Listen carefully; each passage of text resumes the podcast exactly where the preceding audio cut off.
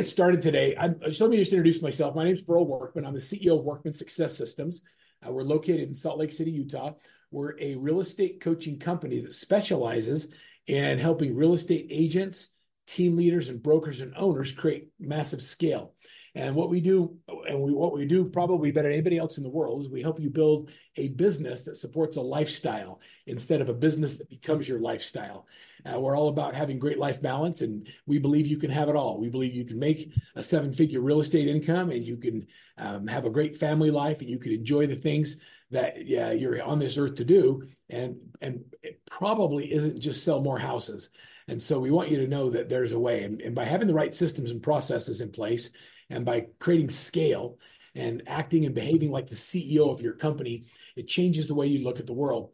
You know, we're going to deal with a pretty, uh, uh, like a pretty hairy topic today. We're going to deal with the class action lawsuit. But before I get into the class action lawsuit, I first want to say that this is a big challenge, but it pales in comparison to some of the challenges that people around the world are going through. And while this is a big deal to us, we don't have uh, fighters on our doorsteps. There's people that don't hate us that aren't going into our into our villages and into our cities and and destroying us. And my heart goes out to the people in the Ukraine and in Israel and in the Palestine and all of the places where there's conflict right now. And I just want them to know that we're thinking of them. If you have family members or friends or your faith is aligned with any of these groups that is being attacked, I just want you to know that we're thinking about you. And as we celebrate the holiday season, I can't imagine what it would be like to not have some of my family here or to be worried about their safety. So I'm grateful I live in a, in a, in a country where we have the freedoms that we have and we're able to do what we choose to do. And so as we talk about um, the class action lawsuit, um, a lot of people are wondering what to do. And this um, this threat in the marketplace is real. It's not something that is going to go away. And just in the last week, there's been six or seven more cities that have been uh, new class actions have opened up. Their copycat lawsuits are being introduced every single day, and there's tremendous turmoil in the industry. And what's happening is is that our consumers are hearing it and they're wondering what what what that means for them. As real estate agents, I don't know if you saw this, but NAR announced 6,000 agents left the business last month, biggest number in a month since um, since 2008. So there, there, there's going to be a lot of real estate agents that don't know how to offer and show their value that are not going to be able to continue to stay in the business place. And while I don't wish any of them uh, any harm, I think it opens tremendous amount of opportunity to uh, those of us who continue to stay in real estate. I don't believe that, that threats are anything more than opportunities to message differently to the marketplace and to establish our real value. And so, as you hear me talk about this today, I'm going to talk about the advantage of the class action lawsuit. And how many of you have thought of it as an advantage? Has anybody actually had that emotion that, oh, this is an advantage to me? I'm going to learn how to message differently. Love that. Darren Hiram, uh, Sheila, love you raising your hands. Jessica, good. Uh, well, I'm going to talk about how do we do that. Instead of just saying it's an advantage, I first want to set the stage up. You know, our courtrooms are going to be filled for a while and for uh, for quite a while with uh, not only copycat lawsuits but the appeals process. Everybody has opinions what is going to happen in this process, and I'll tell you that. Um, I'll share my opinions with you as we go through this, and they're just my opinions, and you can form your own opinions based on the information you get. But this is what the consumer's seeing. So you turn on the news, you turn on any of it, you read any of the rags, whether it's Fox News or CNN, or you watch CNBC or even the BBC. There's been reports on this 1.8 billion dollar verdict, and the clock ticking on the six percent real estate commission as a norm. Uh, Americans feel like they were taxed 60 billion in real estate commissions and the prices that they paid for their houses. Uh, home sellers win, how real estate brokerage uh, ruling could impact buyers and sellers, what's going to happen. Um, all of this, all of this news is out there, and it's not going to go away. It's going to continue to intensify. And what it does for most people is it makes them question what they should do and whether or not they should even pay commissions. And what's going to happen, I believe, is a couple of things. Number one is I believe that if you have been poor at selling your value up till now, meaning you haven't been able to collect commissions for the services you provide, it's going to be much harder going forward. If you've been good at that up, up till now, you're going to continue to be just fine. In the absence of value, you're going to find that price is going to always be the objection. And I don't think that most agents do the wrong thing. I think that most agents do the right thing. I don't believe that they collude with each other. I've never had a conversation with another realtor about commissions and what we should charge. Um, the consumers, you know, there's a lot of brokerages out there, and I won't I won't use brands because I don't think it's fair to put people in classes. Um, but there's a lot of brokerages out there where the agents have been taught that when someone says, Can you give me a discount on the commission? They say, My broker won't let me. And so they act like employees who have been told what to do. And that dialogue is a lot of the dialogue that's caused the problem. The other dialogue is, is you don't have to pay me the seller pays commission without saying the seller pays commission and it could impact the sales price of the house because the seller puts that into consideration when they establish their price on what their net's going to be when they serve the when they sell the home. And so by adding a couple of disclosures and uh, communicating a little bit differently, I firmly believe that we're going to have the opportunity to get paid for the services that we offer and that the great agents it's going to be a great it's going to be a great weeding out of people who probably um, shouldn't have been in the business to begin with. The barrier to entry to be in real estate i don't know if you've ever thought about this. You know when i got my real estate license i was i just i just closed my retail stores. I had them for about eight years. I went out of business. During my going out of business sale, I sold a home builder some home theaters, and he talked me into coming selling houses for him after I closed my store. And I went and got my real estate license. I did 10 days. I went to school for 10 days, 90 hours, and in 10 days went sat the test, passed, got my license, and I'm now a realtor. What do you think I knew about being a great real estate agent after 10 days? You guys are right. I knew squat. I didn't know anything. The same time I did that, my wife's little sister moved in with us because she wanted to be on her own. Now, I just want you to think about that concept. Getting away from her parents and moving in with your big sister is not being on your own, but she moved in with us because she wanted to be her own. She started hair school at the same time I started to get my real estate license. It took her 2,000 hours, and a year and a half later, she graduated and could cut my hair. Think about the think about what this means. Like it just doesn't make any sense, right? In 10 days, I'm selling houses. I had no idea what I was doing. And a year and a half, she could cut my hair, and I still don't let her cut my hair. And so what's what's interesting is the barrier to entry to coming into real estate has been so low that anybody could come into real estate. And most people just did it so they could save the commission on their own transactions or because they wanted to be an investor and they thought that the little bit of information that they learned would help them with that. And so I think that the barrier to entry is going to continue to raise and we're going to attract more and more high quality business people in the in the real estate market. Another ramification of this lawsuit in my opinion is that it's with the downward pressure on commissions, and there will be absolutely more downward pressure on commissions, it's going to require us to do more for less. And in order to make the same money we've made in the past, we're going to have to sell more transactions in order to be able to do that. And the age of the individual realtor that does it all themselves is going to be very, very few. And you're going to see a mass emergence of high performing teams that do a great job because people want a better life. They don't want to be married to their real estate business. And if you have to do more houses and you have to do buyers, sellers, and admin work, you do it at the expense of the other things that matter more in your life, like your family, your faith, your friends, your fun, and your fitness. And so I think that we're going to see more and more businesses emerge that are run like businesses, high volume, very efficient with great programs that can offer more services to the client and are able to do it effectively. So those are some things. Uh, those are just some of my thoughts. Um, another thing I'm going to tell you is that the consumer feels like this. This is somebody who has emotional trepidation. They have pain. They want to sell their home. People, um, if you remember back in COVID, I don't know if you were part of the Workman Group or you listened to the webinars we did during COVID, but everybody talked about how you had to shift and I thought that's a, pivot. You got to pivot. I hated that dialogue because I, when I think of a pivot, I think of basketball. I'm a big Utah Jazz fan, although they're not doing very good this year. Um, and uh, when you think about pivoting, what happens is when you're dribbling the basketball and you stop dribbling, you can now pivot which means you have to plant one foot and the other foot can spin around in a circle, but you can no longer make any progress. So the concept of pivoting means stop dribbling, plant a foot, and spin around in circles. I I hate that concept. Like I remember clearly saying that we got to keep bouncing. You got to keep the dribble going. You can't just stop and pivot. What you have to do is you got to build for the bounce. Because I believe that the life events that occur that cause people to move don't stop because of a pandemic, because of rising interest rates, or because of a class action lawsuit. People move. People move because they get married, they get divorced, they upsize, they downsize, they get relocated, they get a new job, they they drive They they they want to have their kids play sports in a different area. There's so many reasons people move, and we are not part of the reason. Nobody moves because of commission. Nobody moves because of the realtor. Nobody moves because of the association, and nobody moves because of Zillow.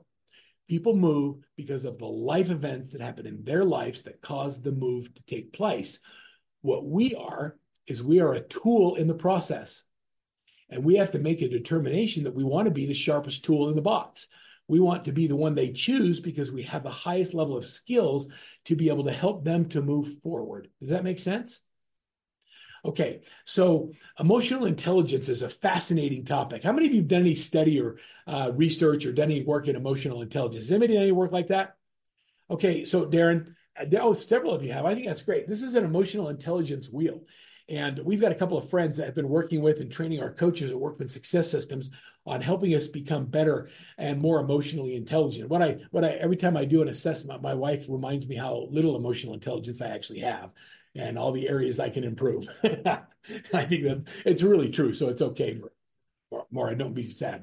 But when you look at my emotional intelligence wheel, I want you to look at the negative emotions fear, anger, and sadness. And if you start at the inside of the wheel, if somebody is feeling fear, then those motions move outward. They move into scared, terrified, insecure, nervous, and horrified. This is where the consumer is today. And then if you move out one more time, they have they're frightened, helpless, panic, hysterical, in fear, inadequate, worried, anxious, mortified, and dreadful all of those emotions are being played upon by the media. And so they're causing that by the way they report on what's going on in the industry. And when people have a negative emotion, it causes them to pull back, even though they have life events that occur that cause them to move. What's happening right now in the industry because of higher interest rates, because of the economic slowdowns and class action lawsuits and the wars that are happening in the world is that people have fear and anger and sadness. And with those negative emotions, it's caused them to pause. But that has not stopped the unbelievable uh, flow of people whose life events are causing them to move.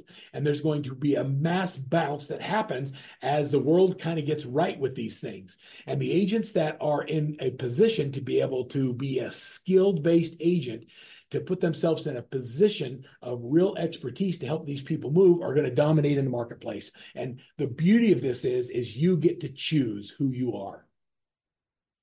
Um, a lot of agents have these same emotions fear, anger, and sadness too. And they're the ones that are exiting the business, or they're resentful, or they're jealous, or they're depressed, or they're getting out.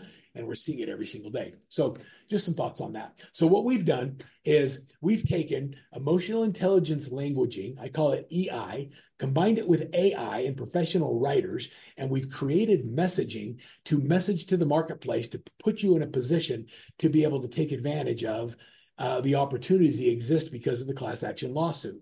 So, by understanding what it is, by using emotional languaging and the right scripting, I'm going to give you some tools today and some resources that you can download. I'm just going to give them to you that you can then use to help set you and position you in the right place. You guys cool with that? How many of you are excited about? Well, you want some stuff? I want some good stuff, Big V. All right, it's my Christmas gift. All right, you heard me say earlier that in the in the absence of value, price will always be the objection. That is always the truth uh, whatever we're doing from a whenever we're whenever we are negotiating when we don't feel there's value we always push down on price. It doesn't matter if it's cars or houses or whatever it is when you don't find value you always look for a better deal. I negotiate just because it's in my dna i remember being in a, third world country and we were on a cruise you know how the cruise ships stop at some of these places and we had gotten out and and we're looking around. They put all these big markets where they have hats and scarves and art and all of these things. And I remember um, there had just been a recent hurricane that was devastating to the people in this area, and and they had all their goods out there, and they were selling. There weren't a lot of shoppers or tourists there, and my um, somebody tells me their price of something. It was like twenty dollars. I'm like, well, could you do it for eighteen? My wife kicked me in the shin she says two dollars doesn't matter anything to you, but it matters everything to them. Why are you negotiating? And it, it dawned on me that just because who it's just how I'm wired. It's just the game. I love the game. And I went back and took care of people. But I just think I just think you know my wife is my conscience. Can you tell Maura that she keeps me on the straight and narrow, makes me do the right thing. Um, I got lucky. I'll tell you that. I had to get her when she was really young before she figured out this wasn't a good deal for her. Um, in the absence of value, price will be the objection. There's three things, and you should all write this down. There's three things everybody wants when they make a major buying decision. The first thing we all want is we all want the best price. The second thing we want is we want a high quality product. And the third thing we're all looking for is great service, price, quality, and service. Please name one thing where you get all three highest quality, best service, cheapest thing you can get. Ooh. Okay, uh, let's do cars. Cheap. Uh, Yugo. Were they cheap? High quality? Oh, nope. Great, great. They're out of business. Okay. Um, Mercedes. High quality product, but well, well built. Are they safe? They have great service. Cheapest car you can buy. What is Nordstrom famous for? They have good quality products there. Have you ever had a problem taking something back you bought at Nordstrom? Unbelievable service. Are they the cheapest place you can shop? Isn't it interesting? You can almost always get two of the three. If the lowest priced agent is what you're looking for, which of the other two are you willing to give up to get them? The quality of the agent or the services they provide. You will find in almost every case, nobody wants poor representation by having a low quality agent, and nobody wants bad services that don't get their property sold. And so they are all willing to pay the price if you give the services that match. Does that make sense? The problem is we haven't had to in the last few years. All you to do is show them fog a mirror. You, you could sell a house. And so the, the consumer just didn't find value in the relationship. Excuse me. Okay. So let's talk about that. So here we are at a crossroads in our real estate careers where we have a choice to make. And we can choose to go down one path and we can jump on the bandwagon of a bunch of whiners who are whining about the stuff going on in the industry, or we can choose to put ourselves in a different light in the eyes of the consumer. The day, and so I'm a big Brian Buffini fan. I've always been a fan of what Brian teaches about uh, having relationships and dropping by with items of value. I think that it's time to move on from a jar of jam to actually giving something of value that separates and puts you in a position of expertise with the consumer. So continue doing the doing the steps and the activities that get that keep you in front of the mind of the consumer, but let's make sure we're offering things of value. We have to start selling our systems instead of our commission. The systems that we use need to have proprietary names. Is our recording running? Yeah. Okay. Yes, we're recording it, and thank you for answering that. Okay, it's selling our systems instead of your commission. When you have proprietary names and you give your, your systems names, our Cleve Gaddis uses his home selling system, his sure home selling method, his sure home buying method, his sure investment system. He has names for all of his systems. They might be the same system as yours, but he names them better. And so by putting names to proprietary systems, it gives you an advantage when you're communicating the value of the services you provide. Whoops.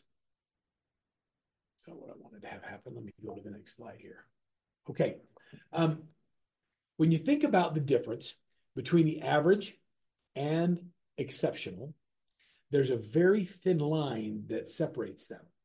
How many of you know exceptional people that don't make much money? They get average results. I know lots of people that are just eh, brilliant, but they don't, they don't, they, they lack something that get, makes them any money. How many of you know some pretty average people that make a ton of money? They're pretty average people. What do you think the difference is between average and exceptional? What do you think that thin line represents? You can go in the chat or you can come off mute and tell me what is the difference between average and exceptional? What is the thin line that separates the great activity? From... Activity is a big one. Yep. Darren, what else? Actions, commitment, love those. I haven't heard the one I'm looking for. Drive, Carrie says. Those are all very good. Okay, are you ready? It's accountability.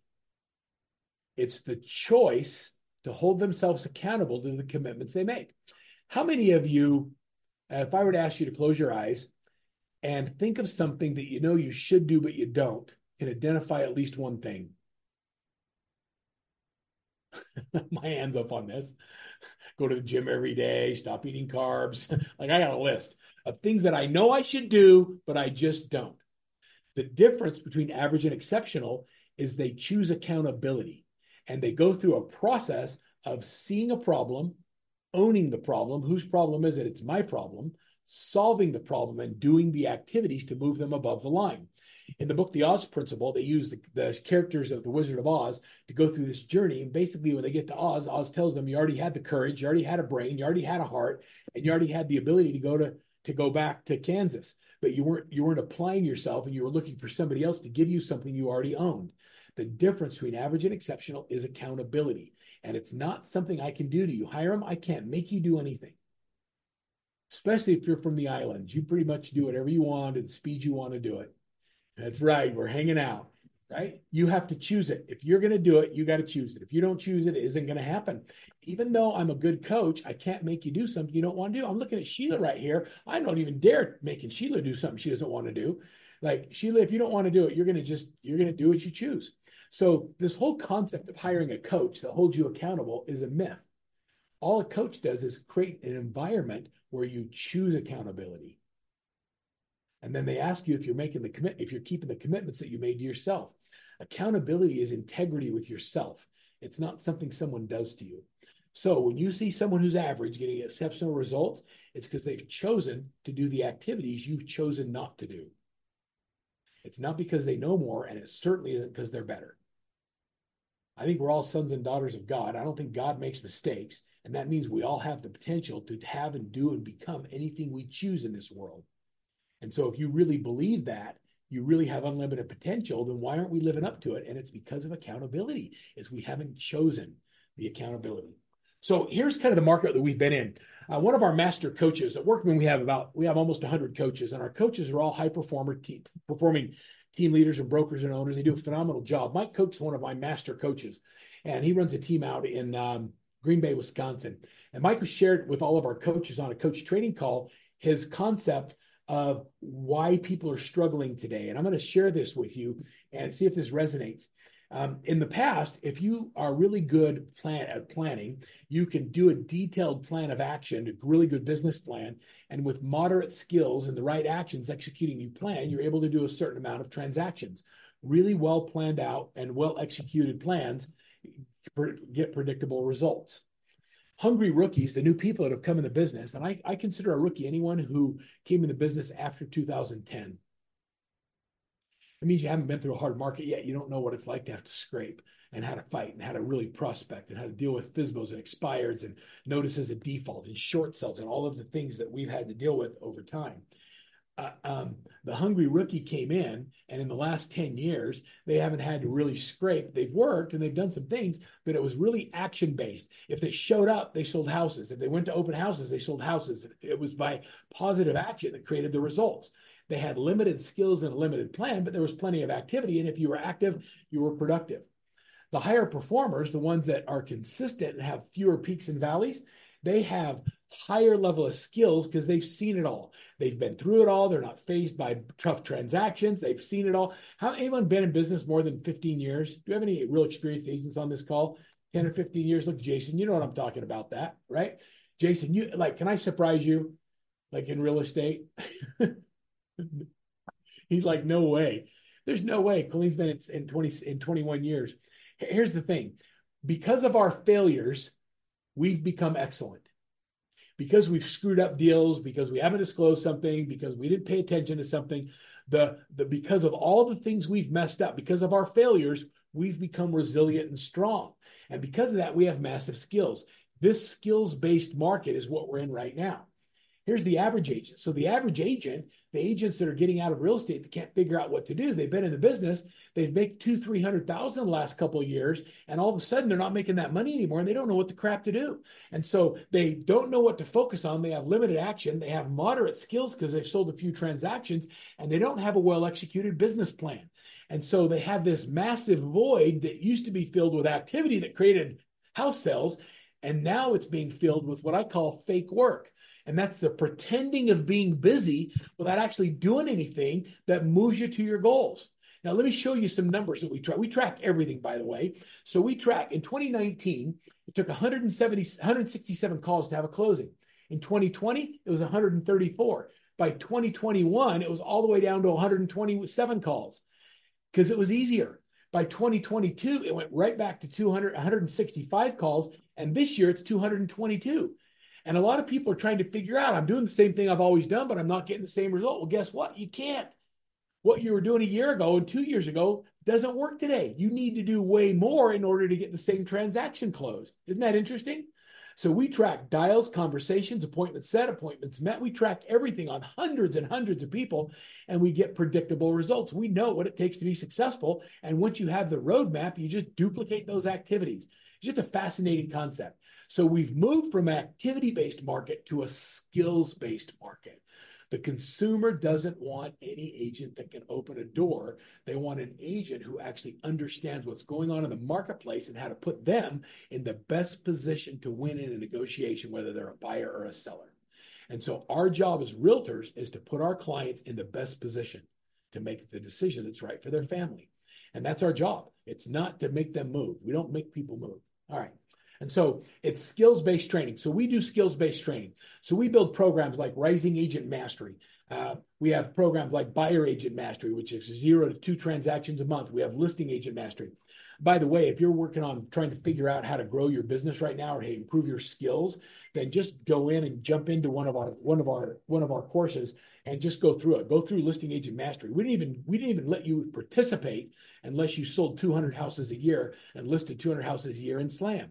And so, if you're listing 200 houses a year, I want to know what you're doing. If you're not, go through my program because that's who, that those are the people who did it. And then just follow the systems that they use. What do they do before, during, and after listing? How do they negotiate? What do they do with compensation? What's the premium marketing plan? How do they do a pre-listing uh, agreement so that the there it's a two it's a it's a one call close instead of a two call close. There's all of these things that happen in Slam. And I just encourage you to go through it. Now is the time to sharpen your saw, to get your skills at a level where they've never been before. And so find someone doing it better than you and get into the system and then copy them. AMP is our admin training. And so I just want you to know that training's available. And we didn't build it to sell it. I built it because we're coaching team leaders that are hiring buyers, agents, listing partners, and admins. And we needed to have training available because the team leaders don't have it built. And so we did it to support the teams we're coaching, not to sell it. Um, I'm making it available because I think people need the skills and they need to be able to have help. And it costs a ton of money to build training like that. And so most agents are priced out of the market of having access to really good training. The other thing you'll notice about any workman training is I don't get it approved for CE classes. You want to know why? Because I'm teaching you how to be great at the business and I'm not teaching you not how to get sued. I'm going to let your boards of realtors and your brokers do that. And if I put language in there that teaches you how to sell or teaches you how to close more transactions or overcome objections, a lot of states will disapprove it and not be, it won't be CE credit. So I just don't do it. I just don't do it. Or teaching you how to build a business and how to build a very effective one. How many of you believe there's another level you could perform at? Like there's another level. How many of you believe that there's another level? Anybody interested in going there? Like, would you really like to go to that next stratosphere?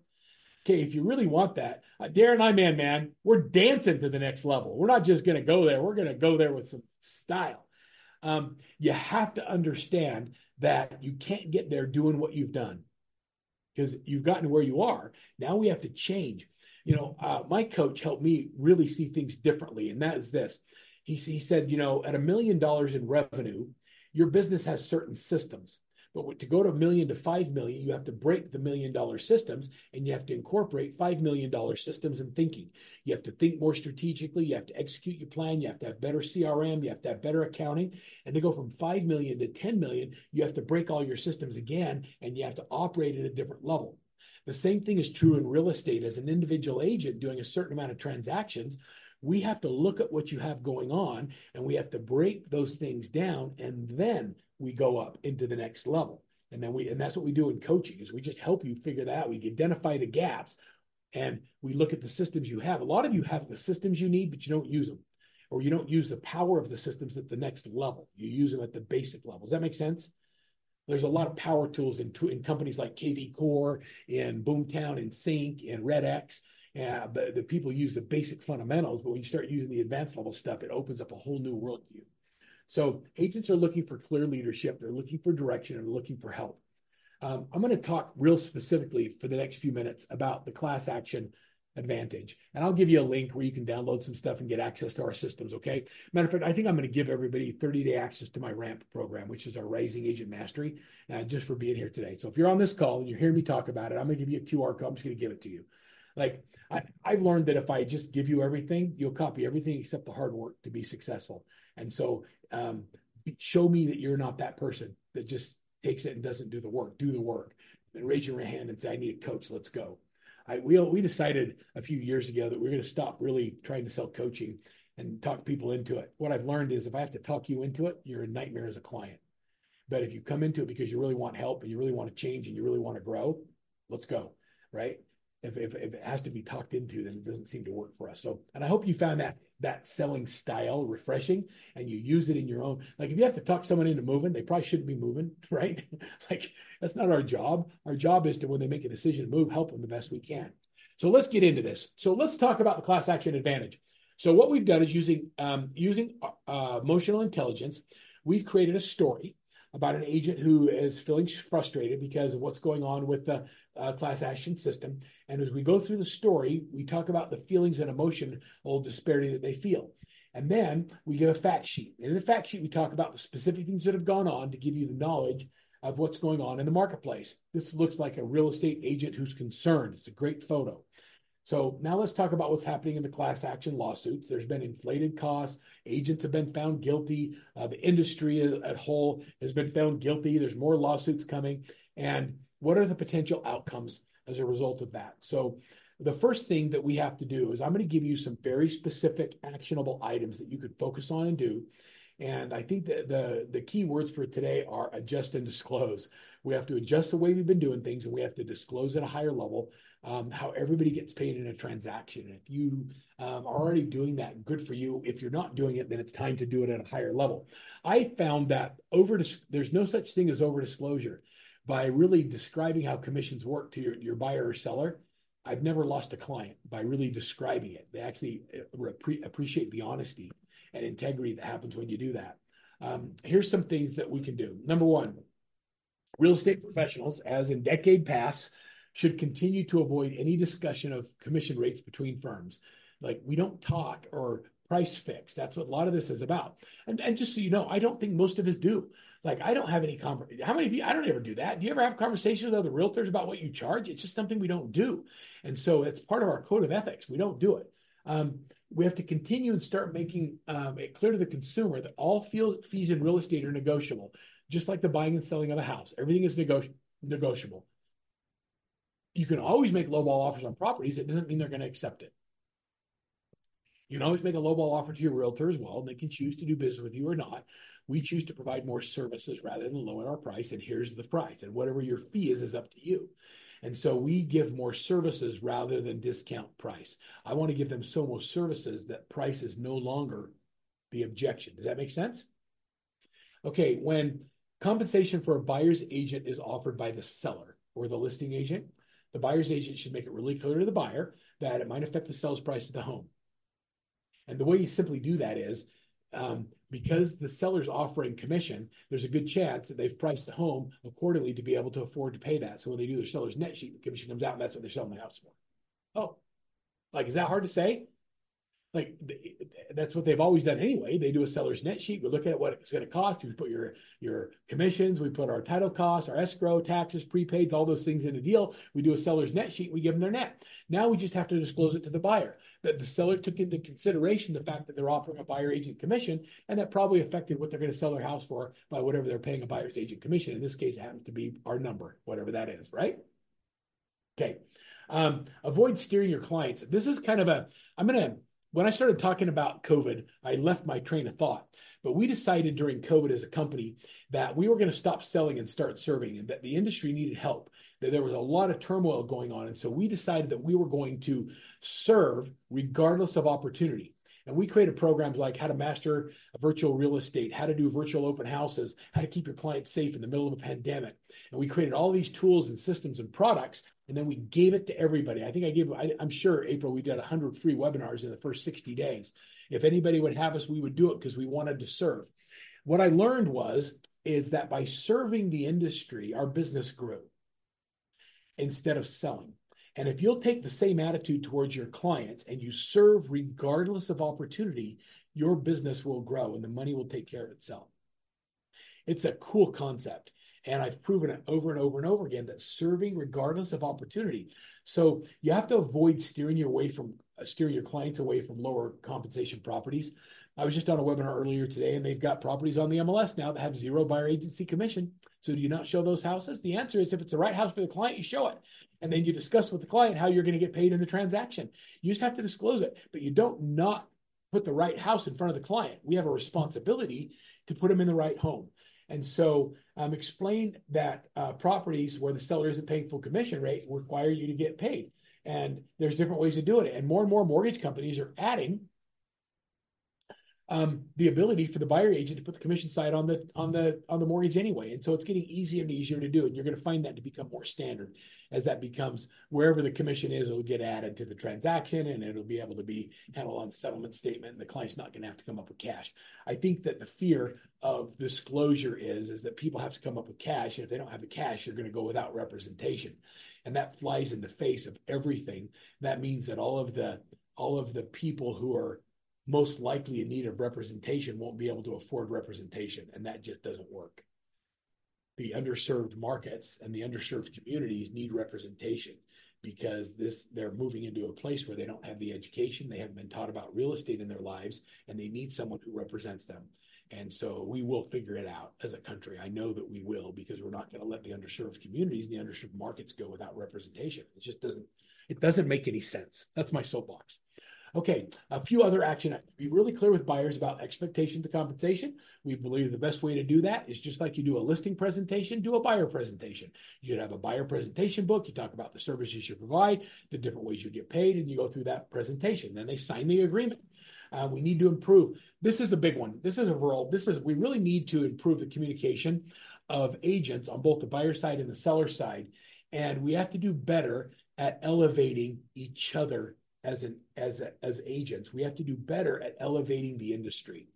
I think real estate agents, um, a lot of them, especially the ones that do less than five or six transactions a year, don't know how to share value, and so they slam their competition, feeling like it makes them look better. And the opposite is the case. When we attack agents on other sides of transactions, or we attack different brokerages or whatever, what happens is that we lose ground and the whole industry suffers as a result. I think that, you know, one of the things that I've learned in our network, so we have all these high performing teams, team leaders, and team members.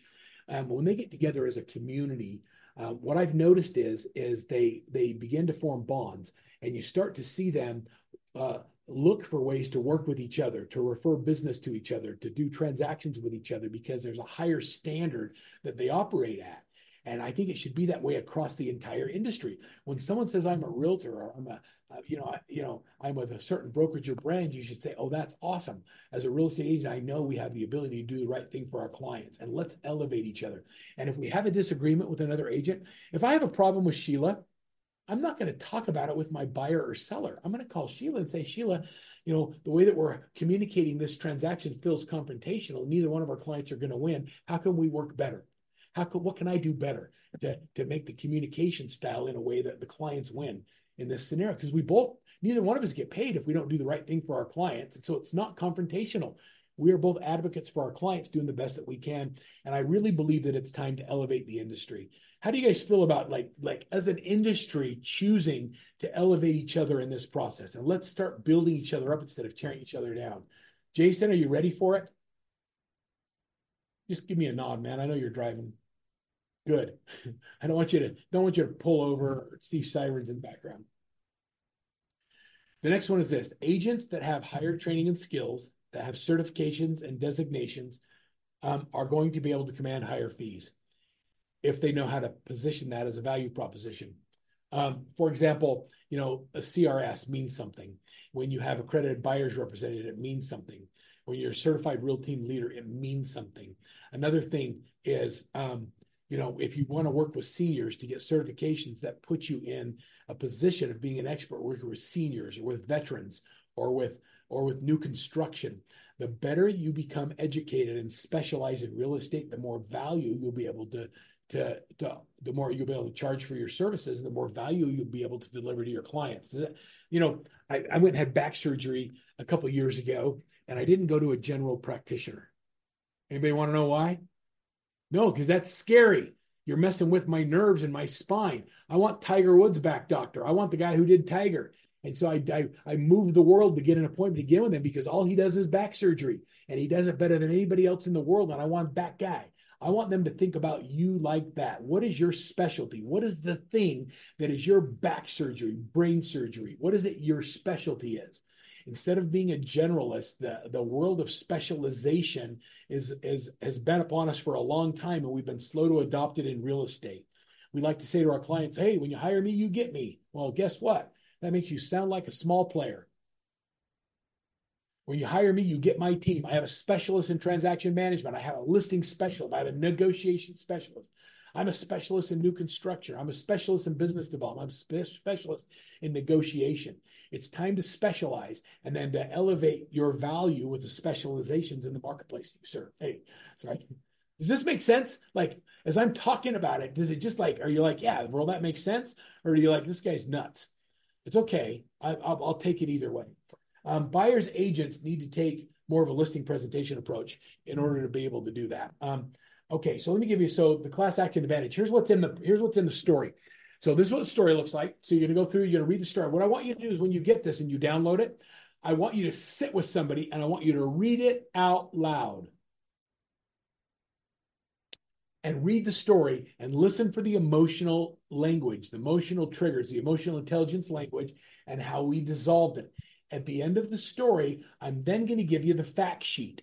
The fact sheets are two pages. I have 20 pages. We study this stuff, and I've got all this data, and I grab the highlights of what's happened in uh, uh, to date as a result of the class action lawsuit. And so this tells you where it started, what the result was, what's happening, where we are on appeal. We add to this all the time. And so this is going to be something that continues to improve and continues to change as we get more and more data and information my full disclosure is is that this is the best information we have available to us right now. You should do your own research, but make sure you um, read through this because it gives you lots of information there. And then we've created a script, a script for a seller and an agent. When the seller says, "I've heard the entire real estate agent was found guilty of scamming the sellers in court, and then they're making you pay," we'll give you a script on how to deal with that um, and what to say. And we've given you all the way through the entire class action advantage and how to separate yourself. And then for those of you that work with buyers and representing buyers agents, we've created a very specific script using emotional language to put yourself in the shoes of the buyer or the seller to understand where they're coming from and then move them from fear or anger to um, optimism and hope moving forward. As you'll see as we take them through that, you'll see that it's a um, it's a very cool process. You guys want all this stuff? Will you use it? I'm only going to give it to you more if you use it. So she's like, big nod. Okay. Megan says yes. Colleen, every time I see Colleen's name, my wife's name's Colleen, only with one L. All right. And then for our coaching clients, we've created very specific assignments on how to use the system, the class action advantage in your social media posts and how to market with it. I'm going to give you this as well. I'm going to give you the whole system. And so this is exactly what I want you to do from an assignments perspective and how we coach to the system. Fair enough? And so um, let me pause for just a minute. And um, here, let me give you, let me give you right now. It's to be fun to see what else is in this talk. Here's where you can download it. So everybody, and I'm also going to give you 30 days of our Rising Agent Mastery program. And so by going through and downloading this, this is going to give you access to our whole training center, and we're going to open up Ramp, which is zero to two transactions, increasing your production by two transactions a month in the next 100 days. And it's very, very good. Just go through it and do it. So everybody grab the QR code, download it, use it. For those of you that are on Facebook or in chat, we're posting those links right now. And April, you're probably on the Facebook Live and you can pull up any questions. I want to open up the call to any questions that anybody has. I'm going to talk a little bit about our culture and I'm going to talk about how we develop how we develop going forward. Okay. So before I move on from the class action advantage, do any of you have any questions or comments or things that you would like me to address that I haven't addressed about the class action lawsuit and how we're feeling about it? Now you can type them in if you're not on video. And April, if you have any questions coming in off the live stream, you can ask me those, type them in the chat. Thumbs up as we're good. Okay. So every business, every family, every life has a culture. And the culture is either accidentally created or it's intentionally created. And in order to survive going forward, I believe that we have to change our culture to a culture of productivity. If you were to define your personal culture as it relates to real estate right now, what would your culture be? Here's a way to ask answer that question. If I were to break your day down in 30 minute increments, what percent of your day do you spend doing dollar productive activities, things that actually make you money? Prospecting, listing, or showing a house? What percent of your day do you spend doing money making activities? Somebody come tell me 20%, 50%, 90%.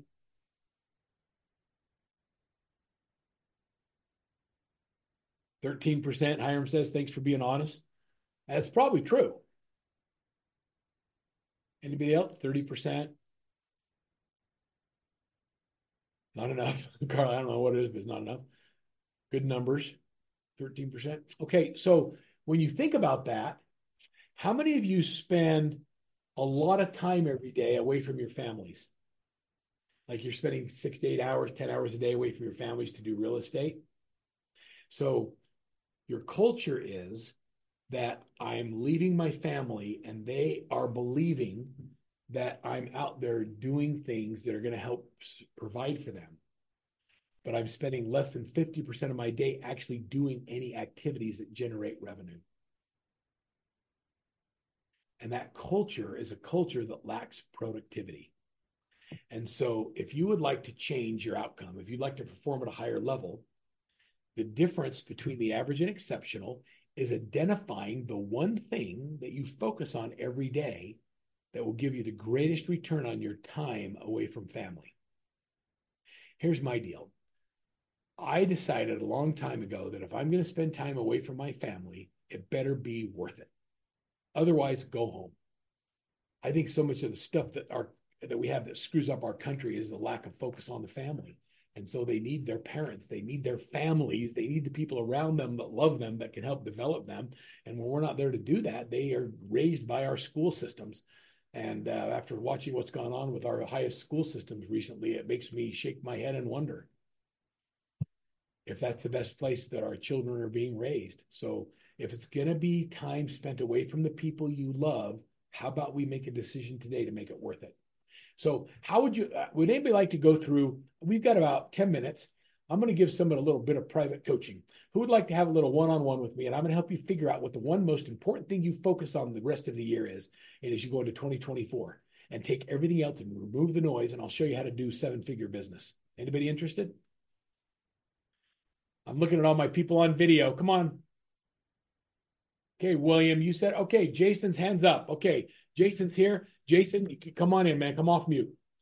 All right, Jason, we're going to do a couple of things for you. Okay. Number one, do you have a goal for 2024? Do you have an income goal you've set? Well, let's set one. How much you want to make next year? You're on mute. 500,000. 500,000. Okay. Do you know how many transactions that is for you? That's going to be uh it would it would be slightly under 100 transactions. Slightly under 100 transactions. So let's just do 100 transactions. Okay. 100 transactions. You make about 5 grand a transaction? What are you selling crack houses? No, our our me well, no, no, th- that would have been our old number. So our median is going to be more like 250. Okay, so 250 to 300. So it's not going to be quite that. I mean, it's going to be more like 60, 65. Okay, well, okay, let's use that number. Let's use the number of 65. Sorry that I said that. no, no, we probably have. that was funny, right? yeah, I do. Like, for like, you can't even get a condo for two fifty. Like that's the dirt. Okay, okay, so sixty-five. Now, how much of your business is buyers versus sellers? Uh, it, it, it varies back and forth, but it, it, it comes in really close to centered. 50 50. Okay. All right. We're going to yeah. stop. Okay. Jason, I'm going to do this. Yes. I'm going to do this very, very clearly with you. Okay. Okay. You want to make five hundred thousand dollars, you're going to have to do hundred percent of it with listings only. Okay. Okay. So we're going to focus on listings. You okay with that? We need 65 yes. listings in 2014. So How many listing appointments do you have to go on in order to get a listing? I have no clue. Well, let's do the math. Okay, so when you go on a listing, do you usually get it? Yes. Okay, you got to stop going out with friends and family. You got to start finding some new people. So I don't want you to close 100%. I want you to close 50%. So uh, two out of one out of two. Is that is that a fair enough number? Sure. Okay, so that means you have to go on 65 times two is what? You have to go on 130 listing presentations this year. 130. Does that sound like a big number? Yes, it does. I mean, it's only 10 a month. So let's divide that by four weeks in a month. It's three a week. So here's the deal, Jason. I'm going to put five hundred thousand dollars in escrow, and we're going to put it in a in a in a in a in in deposit for you. And okay. at the end of the year, you're going to get all five hundred thousand of it, or you're going to get none of it. All you have to do is get three listing appointments a week. I see. How are you going to work? What are you going to uh, on? Well, we would uh, focus on just getting those three appointments. That would be top priority of everything. Yeah. Okay. So anything else that detracts you from that, you're going to eliminate it from your life. You're going to divorce yourself from it because okay. it's not going to help you get your goal. So, in order for you to make 500,000 in 2024, you got to get three appointments a week or you don't get paid next year. So, you either get zero or you get 500,000. That's how you need to focus on those three appointments. Like your life depends on it. Okay. Okay. Can you get mm-hmm. three appointments a week if your life depends on it? Certainly. Yeah, you'll knock doors, you'll work open houses, you'll do geographic farming, you'll buy leads, you'll do whatever it takes. Okay. So you got to figure that out. Okay. What you're not allowed to do is put a buyer in your car. You put a buyer in your car, I'm going to lose my mind because a buyer is going to take 20 hours of your life away from looking for listings. Okay. Buyers are okay. time sucking animals. They will suck your life away. I hear the sucking sound right now. You put a buyer in your car, roll the windows down, you get, hear them that's your life being sucked away of 20 hours of driving people around. You are a listing machine. You eat rejection for breakfast. You are looking for three appointments a week. Like when you, I don't know who does your hair, but you don't even get, get your hair done unless you've done, you know, you don't get to do a, you don't get an updo, you don't get to get your mani pedi, you don't get to have a massage. However, you reward yourself at the end of the week, you don't get to do it unless you've got your three appointments. The way we measure a win is what? Three appointments. Got it. Okay. Now, you do that, you're going to list 65 homes. For every, every, write these numbers down. For every listing you generate, one listing should equal 1.5 buy side transactions. That means you're going to do right. 95 buy sides. You're not allowed to work with a buyer though. For every listing you generate, it creates six to eight leads per month. Every 25 leads we generate, we add a buyer's agent. This is the formula for how we build high performing teams. Okay. Okay. So if you if you like your average streets, let's say your average commission's around nine thousand. Okay, look, if you take sixty-five, I'm just going to do the math for you on this. I need okay. I need my better calculator. You can charge whatever you want, and we all know commission is negotiable. But so 65 transactions times nine thousand dollars is $585,000 in income. Now, I don't know if you know what I did to you, but I just doubled your goal because we're going right. to buy side transactions, which means we're going to need four buyers agents. So if you're listing like this, you're getting three listings a week. We need people. We need people that are doing what? That are working the open houses, that are knocking doors around them, that are generating the leads and doing the systems. And I'll teach you how to do this. Okay. So you need four buyer's agents. In order to be a buyer's agent on one of our teams, you got to commit to 24 transactions a year. That's going to get your 95. Your buyer's agents are going to be on 40 60 splits for the first two deals they do in a month 45 55 for three and four, and 50 55 plus. It's a formula. Just know that I have all this. You don't have to memorize it. So let me show you what your what your income is. So you do 95 transactions at 9,000. Whoops, I'm going to do 9,000 times. That's another 855 you're only get to keep 60% of that, which is an additional 513,000. Your buyer's agents all made an average of $100,000 each to be on your team, and you've changed their lives. They're homeowners. They're cha- they're they're able to take care of their families, and you've created and served over 170 uh, families. You've changed people's lives by being better at the business. So by figuring out one thing, Jessica, you're looking at me like, is this guy nuts?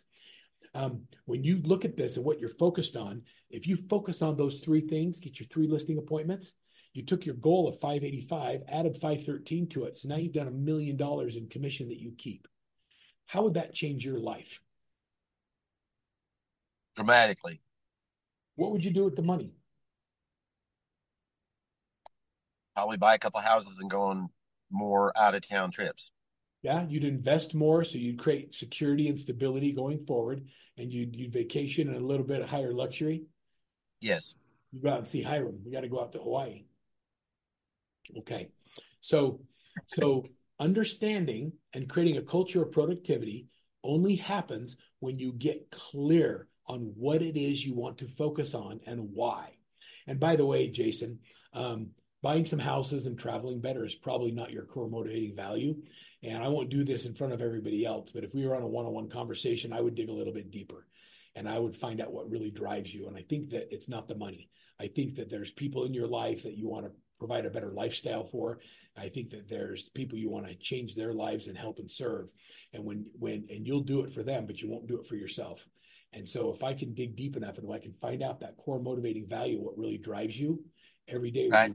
you'll do what you need to do to generate those three appointments. It's only three appointments a week. I mean, what are you going to do the rest of the week? You get that done Monday because when you get really good at it and you focus on the one thing, you become an expert in it and you get really good at driving listing appointments until pretty soon, boom, you're a master. And now, and now you have to decide what you're going to do with the rest of your day. And your day becomes filled with business development and people development. It's developing great buyers agents to really serve these customers. And it's not that I don't love buyers. It's just that I love other things more. And so I don't not want the buyers to be served. I'm just choosing to not let that be what I focus on. I'm the brain surgeon. I can't be the physical therapist. I can't be the receptionist, and I can't do billing. I have to focus on brain surgery if I'm going to make the kind of money that a brain surgeon makes. You are more talented, more skilled, and have more value than those that are performing at a higher level than you because you're not focusing on the one thing that matters the most. So I don't mean to like I I don't know if this is helping you all but I hope that this you get a little bit of a snapshot of what happens when you have someone who's skilled at understanding how business works at the next level and then helping you break down into the ridiculous tasks.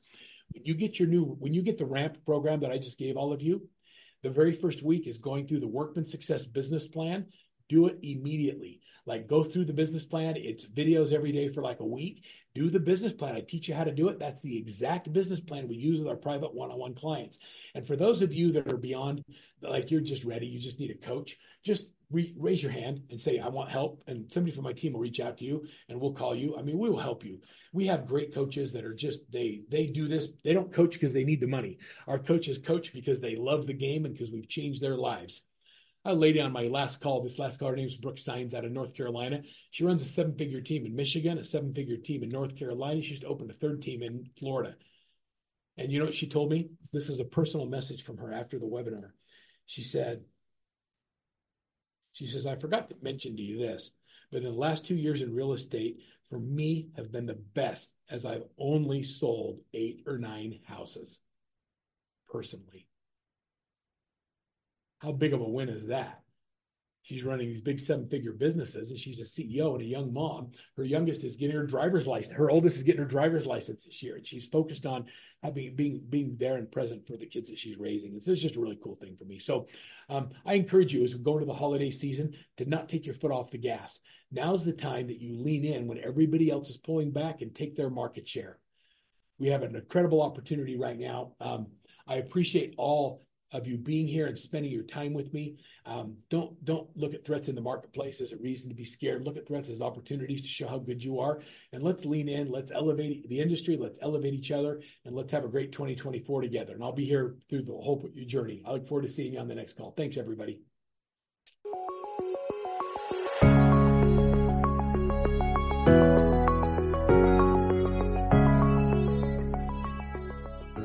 This podcast is a part of the C Suite Radio Network. For more top business podcasts, visit c-suiteradio.com.